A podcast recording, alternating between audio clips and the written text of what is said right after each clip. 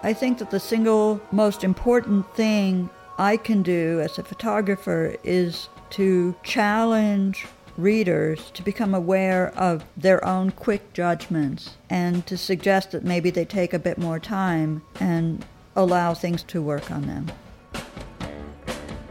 I'm Jordan Weitzman, and you're listening to Magic Hour, my chance to talk with photographers and people involved in the medium. We learn about their backgrounds, thought processes, and ideas that have shaped their work.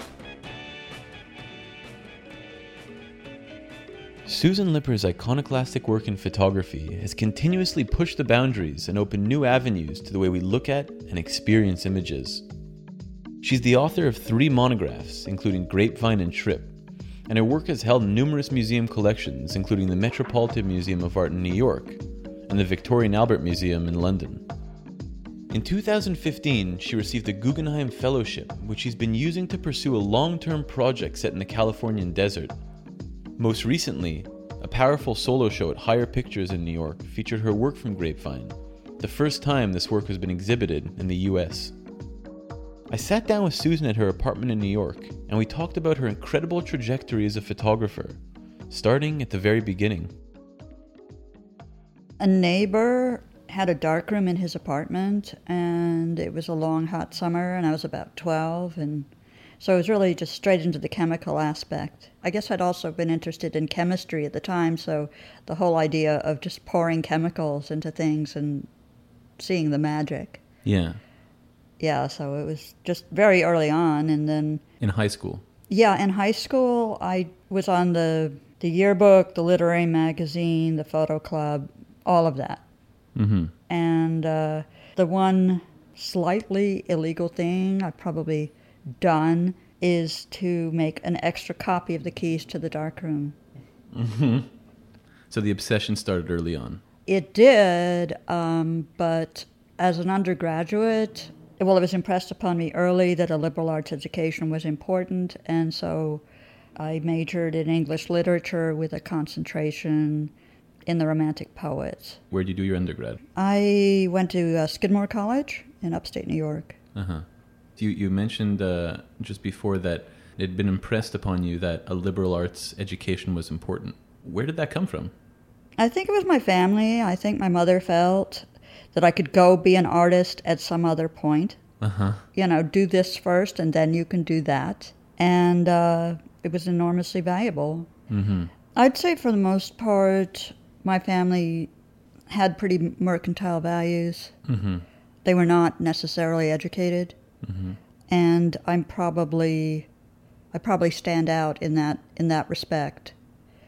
What's interesting is uh, my mother had wanted to be a journalist, and uh, my father had dabbled in the travel industry. Uh-huh. So it's an intersection of those of those things. I think my mother was always constantly amazed at how a story could be told so many different ways in the newspapers. Mm. And she hmm. would like collect clippings of one event and show how each journalist or writer somehow skewed the event. So she was very journalistically literate. Extremely. Huh. But then she went and studied banking and finance. That's so interesting in, in like in light of the work that you'd go on to do. Like she was showing you that as a kid? I mean, I was constantly dissecting facts. Like, um, I can't remember. I think I was in school and we all had to write an assignment from encyclopedias. This is all like pre web. And I was using the old American Educator from the 1930s. Mm-hmm. And it was some article about ships going through the Panama Canal. And I was like the one kid in class that had a different name of the ship. Mm-hmm. And uh, my mother's logic was, well, yours was closer to the time, so it's probably correct. Uh huh. It was that kind of upbringing. Interesting. So, liberal arts education, that's what you did for your undergrad. And then, did you know at that time that you wanted to, like, the photography was your thing, that you wanted to make your life's work out of it? Photography was always there. It became more dominant in the mid 70s. How come? There was something tremendously amazing about the 60s. I mean, the fact that Diane Arbus and, you know, Walker Evans both made these major bodies of work during you know, not only just them, but a lot of photographers during these major these periods of major political upheaval. Mm-hmm. I think there's a direct correspondence. I think also when I was very young, I had the sense that I owned the city, Mm-hmm. and it just it just seemed to make sense to be there, to be there with the camera at that particular point in time. Right. Then there's also the thing when you have the camera, it gives you a license to be someplace. Right. So who knows? Maybe as a 13 year old kid wandering around the city, you know, it gave me the license to be there. I, I don't know. Yeah. What did you do after your undergrad? Did you pursue your graduate studies right away? There was a couple, three years there where it was pretty wild, you know, and then uh, then I wanted the um, the structure of graduate school, and uh, by then I had committed to photography, and uh, you know, I wanted the ivory tower. And Yale, which is where you studied, was the Ivory Tower. Yeah, What kind of work were you doing there? I was doing, you know, portraiture on a tripod, medium format portraiture. I wasn't working in the street and I wasn't working uh, with a large format view camera. Who were you photographing? Like any other graduate student, you know, has to, you know, who had to produce work within the semester, chose something very close at hand, um, which were the other graduate students in all the different disciplines, and. Uh, I guess it's from there that I began to learn how to do, you know, how to work collaboratively with staged portraiture. And um, I guess I had a theme for this work, which was that I wanted to investigate their narcissism in terms of how they wanted to appear to the camera, Mm-hmm. and perhaps my own narcissism in choosing a subject who was in graduate school just like myself, like a so called peer, Mm-hmm. and what a peer would be, and what their relationship to me would have been, and how that would have been reflected in the camera. And what we came up with, or what I came up with, or what I ultimately discovered, was that no matter what the relationship, the subject was performing for the camera Mm-hmm. and that the camera itself, the act of being recorded, took precedence. Mm-hmm. And it was that kind of knowledge that then informed work that I would do later. There's something also that strikes me in those pictures, and I think you may have spoken about it, but um, just the idea of the importance of gesture. How that was a big. I don't know if it was something that you were looking for that you ended up with in those pictures. I, I guess I kind of felt that the painters would um, freeze into poses how they visualized you know it would look as a ultimate painting The painters that you photographed. their concept of their body language was something frozen, you know, where you could imagine it being drawn later, Mm. like a, a composition. Mm-hmm. Whereas the drama students probably were try- were soliloquizing and, you know, wanting to be caught in a convincing moment. Uh huh. what did you do after you graduated Yale? I uh, I think a lot of us uh, just ended up for a couple of months going to London, um, and I ended up staying, and I started to photograph the literary community there, and um, Was that because of Bill Brandt's Literary Britain? Was that an influence? yeah, I thought his portraits were were amazing, and again, I'm sorry, this is one of these ideas I'm trying to um, to tie everything together. What I did with the Yale portraits was that I took people from a community where they were already known, and I showed that community those same pictures. So to go back to this idea of narcissism, Mm-hmm. they knew who their audience was going to be. Mm-hmm. And when Brandt's pictures, uh, you know, of literary England, it was the same. It was the same thing. It was a closed group. The portraits were meant to be viewed by others in that community. Mm-hmm. And so, if you take that onto Grapevine, it's the same thing. Mm-hmm. In other words, there's, there's this motif that I have used all the way through. So I do go to England because of my interest in Bill Brandt. I did some commercial work over there. Um, I mean, this is kind of a joke, but I always thought you should make your mistakes in a foreign country. and then uh, I ran into immigration problems in England. I mean, not. I mean, it was not traumatic. I mean, I think when you're in your 30s, everything is traumatic. I mean, it's not more traumatic than the other, but uh, what it did was make me completely aware of the fact that this is my country, that America is my country, that this is where I live, that I can't, you know, be thrown out of here. And it, it tended to make me very, very, very patriotic. Mm-hmm. And uh, it occurred to me, I mean, it, it, had always occurred to me that um, as a New Yorker, the whole rest of the country, which is like an unknown factor. I mean, I'm literally talking about, you know, crossing any of the rivers around Manhattan. You, mm-hmm. you, you get into foreign territory, and it's all equally foreign. But I'd always wanted to explore. So, as a true New Yorker, I um, uh, ended up teaching myself how to drive. Uh-huh. How old were you when you learned how to drive, or taught yourself how to drive? I was, you know, um, mid mid to late thirties. You know, I probably still am a, not a very brilliant driver. Yeah. But when I set off, I had never driven at night, and uh, I was in a car, and I uh, was photographing and driving by myself. Mm-hmm. And I, I think it was really the, the Walker Evans influence eventually, after about a year, that made me go, to the south. I heard that you you'd go um, look up photographers, and you'd go photograph them or their houses.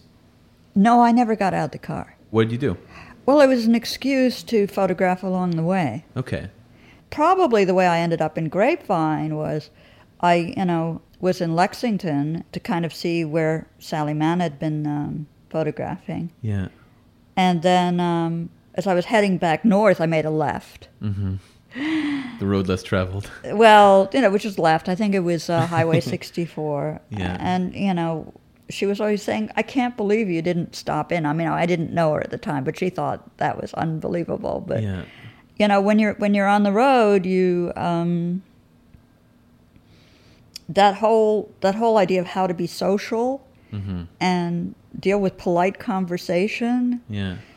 And it's it's very you know in, in someone's home it's it's very difficult because you're you're sort of like when I was traveling on the road it was stop go right left I mean those were the only decisions you had and you probably you know it was all before the cell phone mm-hmm. it was all before you know obviously GPS and you know you had the idea of like where can I go photograph and then damn I need gas and I'm hungry, and where do I sleep? And you had to juggle all of those things. Right. So the idea of sitting and making polite conversation was probably more than I could have dealt with at right. the time. Anyway, I just didn't. All right, I did not. All right, I'm socially awkward enough to say I did not get out of the car, but yeah. I used their houses as a arbitrary point on the map. So you're on the road you're meandering through the United States. You're interested in you're interested in certain places because of work that you've seen that drew you to those places, and then you stumbled upon this little hollow called Grapevine. How did you stumble upon it? I quizzed the motel clerk where I was staying about what to photograph. I think that probably every photographer does that, like what's around here. Yeah. And um, she offered to me to go photograph her family. I was, I mean, I hmm. described what I, um, where I envisioned going or the kind of situation, and she, she mentioned her family. And um, if you condense a lot of things that happened very quickly, I got adopted by them. This was the family in Grapevine? Yes. She was in a small town about an hour away. And she told me to arrive in Grapevine and uh, she picked up the phone and called various people, and they were waiting for me. And um, we all became fast friends. Uh-huh. Where, where is Grapevine exactly? Well, it. I mean, one of the unfortunate things about putting together a book Mm-hmm. is that somebody has to give it a title, Mm-hmm. and um, the book was called Grapevine because my English publisher liked the sound of that name. Mm-hmm. There's a lot of problematic things with naming a body of work after a um, specific geographical place or grapevine doesn't actually exist it's like one of my favorite musicals when i was a child something called brigadoon which is a, a town that uh, only reappears every hundred years Mm-hmm. so it's not a real place. It Hmm. it really it really isn't. There are people that identify themselves as being from Grapevine, but um, that's talking about a very very tiny little road in a certain area. And if you were to go half an hour in each direction on that same major road, and you mentioned Grapevine, they might think you meant somewhere else. Mm-hmm. I mean, there's a lot of grapevines in West Virginia. Mm-hmm. So it, it's not it's not an un, unincorporated town. It's not a town. There is no sign. you were just talking about the the problematic nature of that, but that I feel that makes it um, it, it almost uh, plays into what you were trying to do with the work, or that just that idea of you know the difference between I don't know fact and fiction is the right. I by the time I was down there, I certainly did not was not interested in documenting a place. Right. I mean, I was interested in maybe making a certain kind of portrait that was more resonant than the kind of pictures I could have gotten of the Yale graduate students. I wanted something deeper or more core to be in the pictures than just narcissism. Mm-hmm. Probably by the time I had gotten to this locale, I um, was aware and was mystified by uh, the very different relationships between men and women that would happen uh, outside urban society. Mm-hmm. So the portraits that I took, using a lot of the same methods, incorporated my question about. I mean, I was I was simply puzzled by all of that macho, and uh, That you saw in general, or within this particular group of people. it probably was in general Mm-hmm. in the South. It was a whole different set of values. I was intrigued and uh, attracted and repulsed at the same time. It was not one specific verbal response. And so when I made portraits, it incorporated this eye for this macho that had gone astray. And um, this kind of macho, this kind of destructive male influence or power, I had probably seen within my own family. So I was aware of it, and it was something that I, you know, wanted to deal with photographically. I wanted to understand. So that was like my side of it. Mm-hmm. And my subjects' side of it, my subjects who were ultimately my friends and adopted family. Mm-hmm. Um, I mean, I seriously mean adopted family. Like I'm still in touch with them today, and Mm-hmm.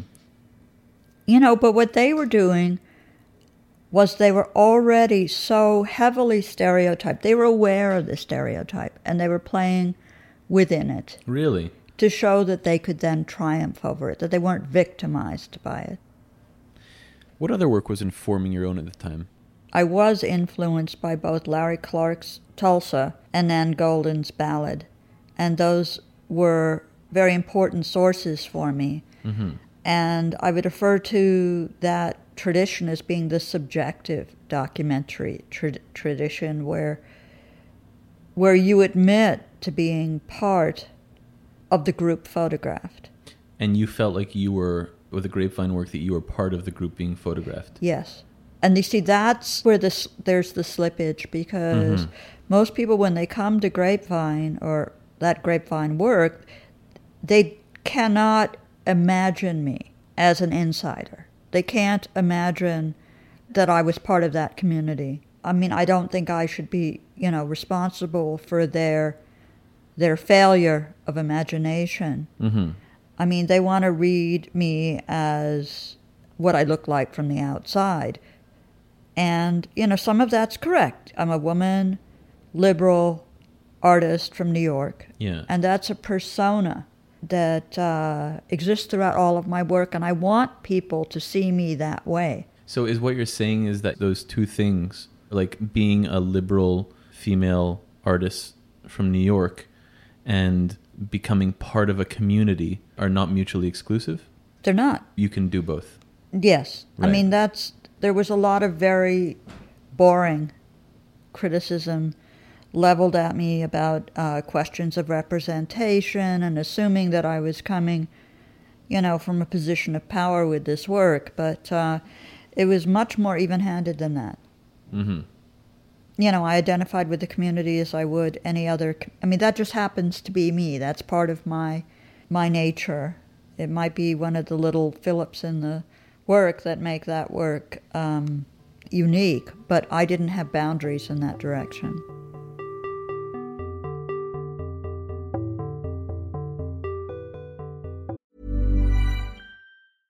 Ryan Reynolds here from Mint Mobile. With the price of just about everything going up during inflation, we thought we'd bring our prices down.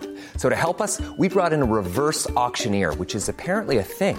Mint Mobile unlimited premium wireless. Ready to get 30, 30, bit to get 30, bit to get 20, 20, 20, bit to get 20, 20, bit to get 15, 15, 15, 15 just 15 bucks a month. So, Give it a try at mintmobile.com slash switch.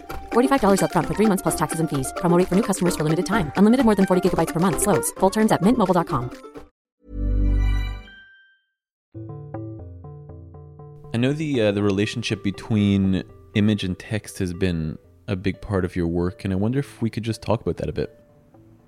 I've always been very sensitive to the role of uh, words and images. I was, you know, because of the passing of John Berger, I was rereading a lot of what he's written and, you know, him discussing words as anchors. And, uh, you know, I'm, I'm very uh, sensitive to the role of words and images. Um, and in my second book, Trip, I play with that relationship How did you do that? the pictures which are about the role of text in society or the loosening authority of text in America um, existed as a series.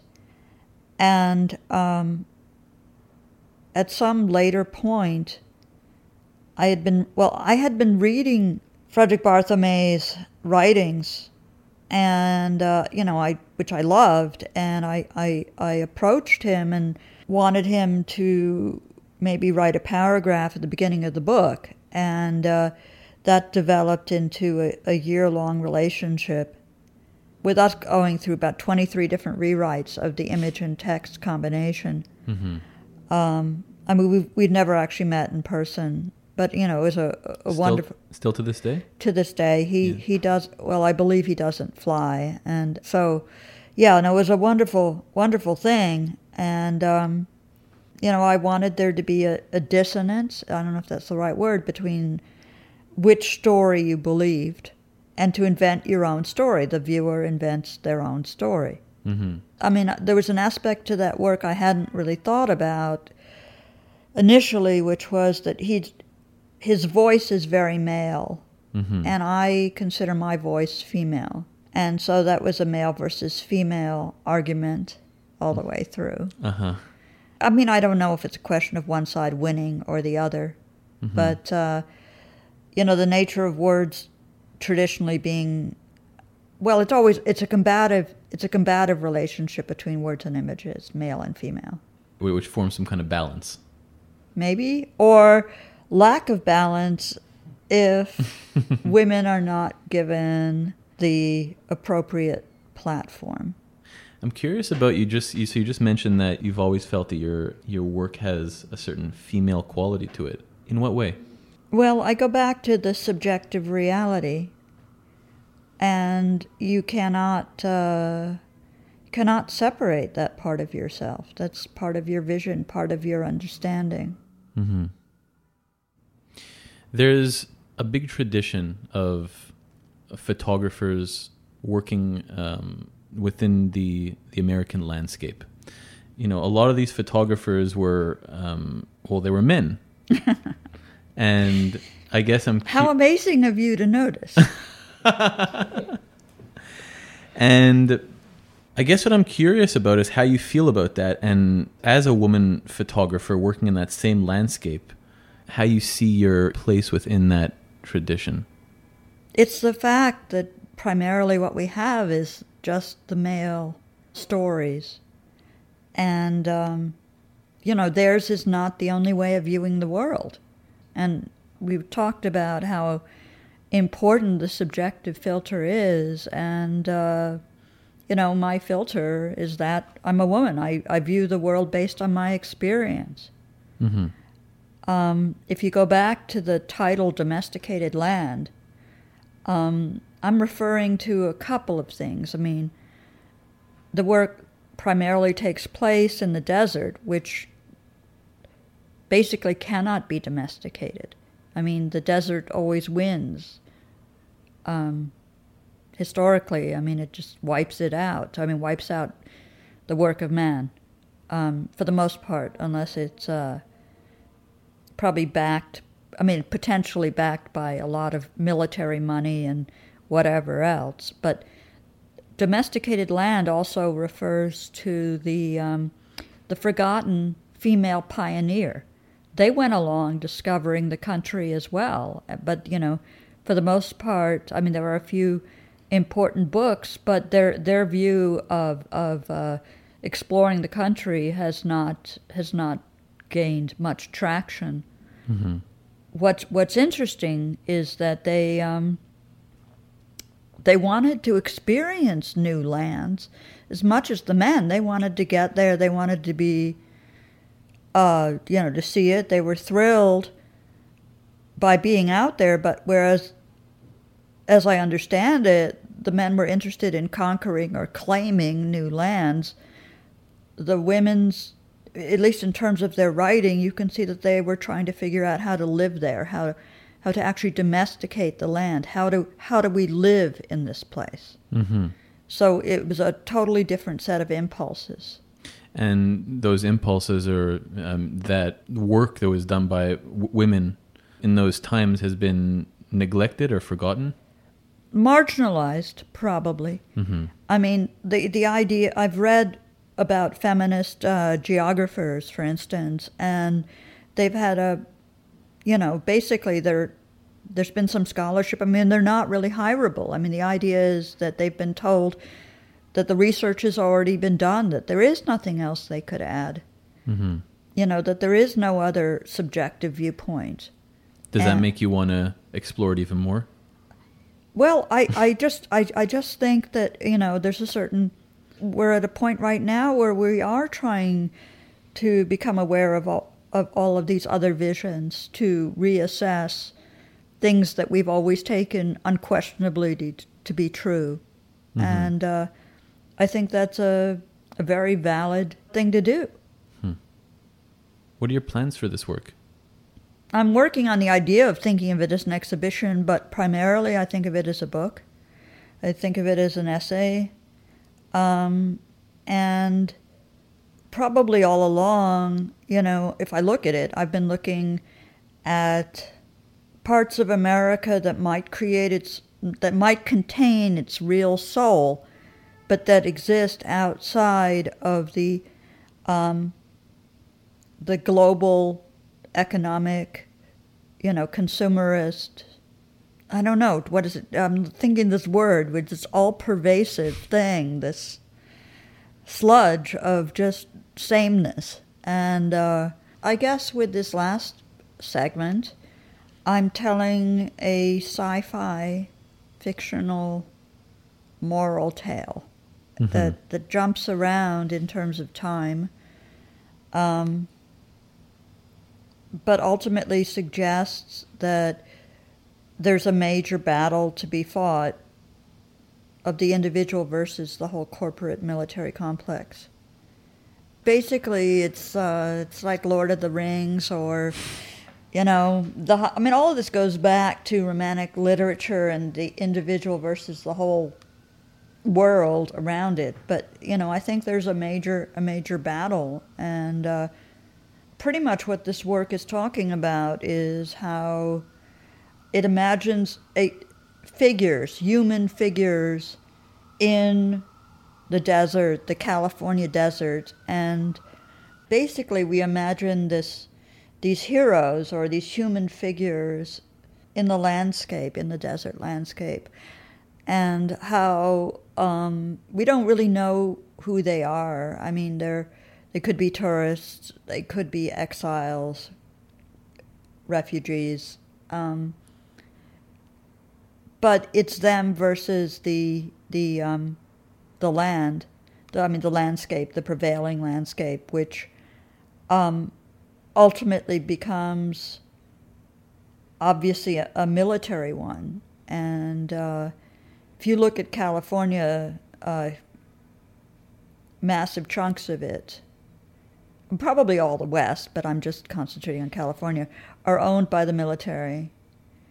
And um, I didn't know that.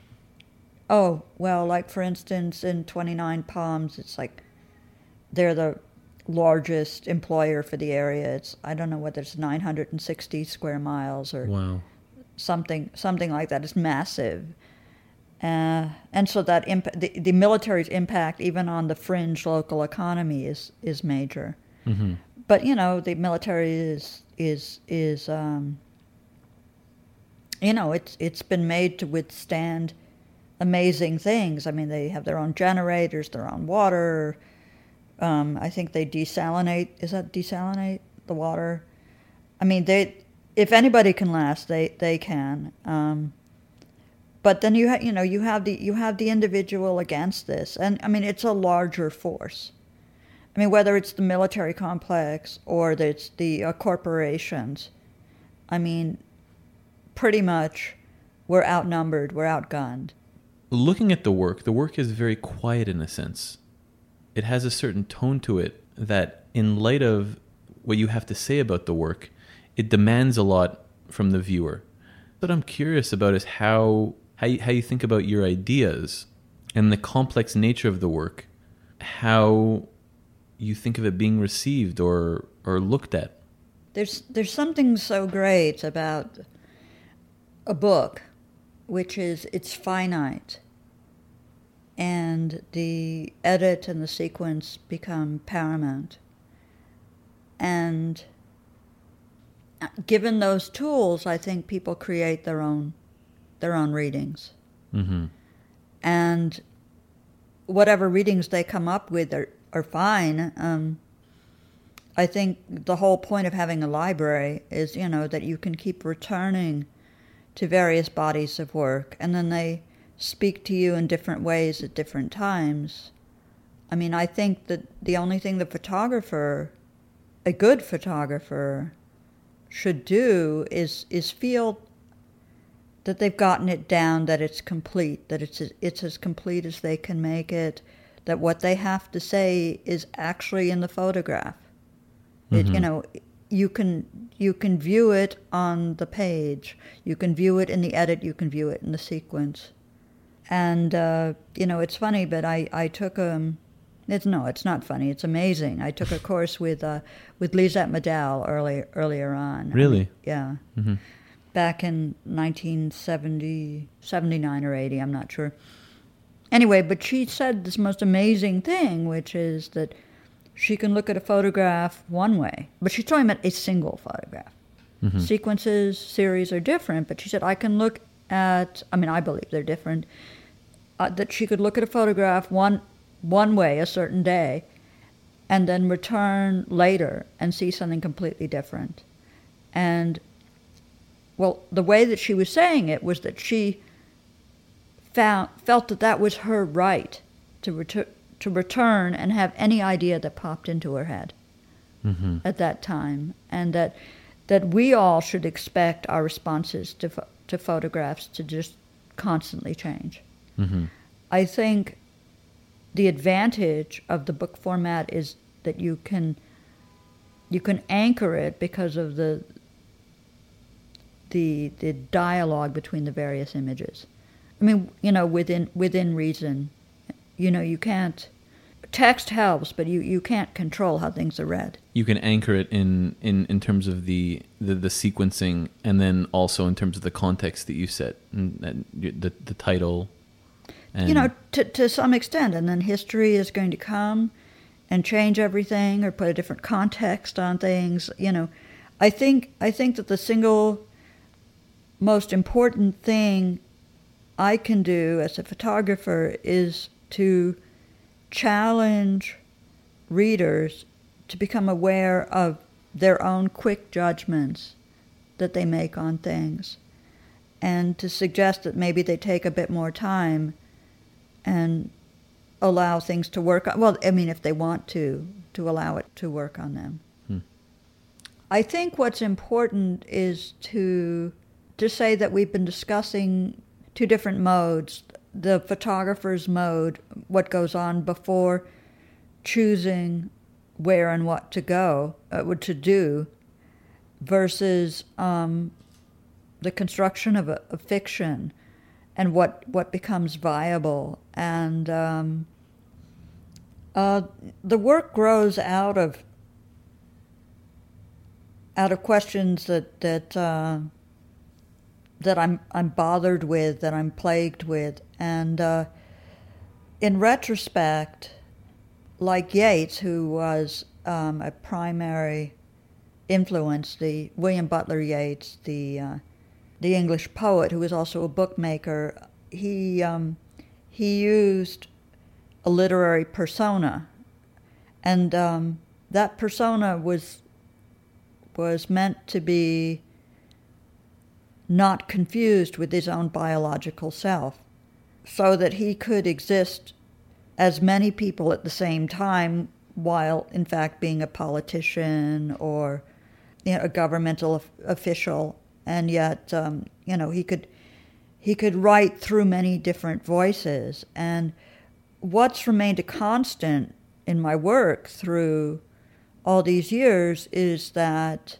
I'm a you know female photographer viewing the world through my my subjective subversive you know way of looking at things and um, traveling from the east coast to the west coast and this this seems like a very unbroken, unquestioned thing in terms of what I went through as a photographer, deciding to take to take these choices. But um, somehow that synthesis was always there. But it, in relying on a persona, it becomes an unbroken thread, a useful device. I think that's a good note to end on. Thank you so much for having us here. It was a real pleasure. My pleasure too. That was my conversation with Susan Lipper. This episode was produced by me, Jordan Weitzman, and was edited by Crystal Duhame. On location sound engineering, courtesy of Lenny Pierre Ramos. Music in this episode by Michelle Macklem, Damian Lazarus, and the Monks. To find out more about this interview series, visit us at magichourpodcast.org and follow us on Facebook and Instagram, where we'll keep you up to date. If you have a minute, leave us a review on iTunes. It helps out a lot and we really appreciate it. Thanks for listening and see you next time.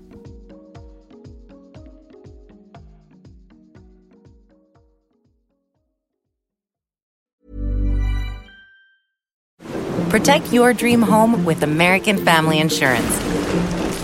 And you can weather any storm. You'll also save up to 25% by bundling home, auto, and life. American Family Insurance. Get a quote. Find an agent at amfam.com. Products not available in every state. Discounts may not apply to all coverages on an auto or home policy. Discounts do not apply to life insurance policies. Visit amfam.com to learn how discounts may apply to you. American Family Mutual Insurance Company SI and its operating companies American Family Life Insurance Company 6000 American Parkway, Madison, Wisconsin.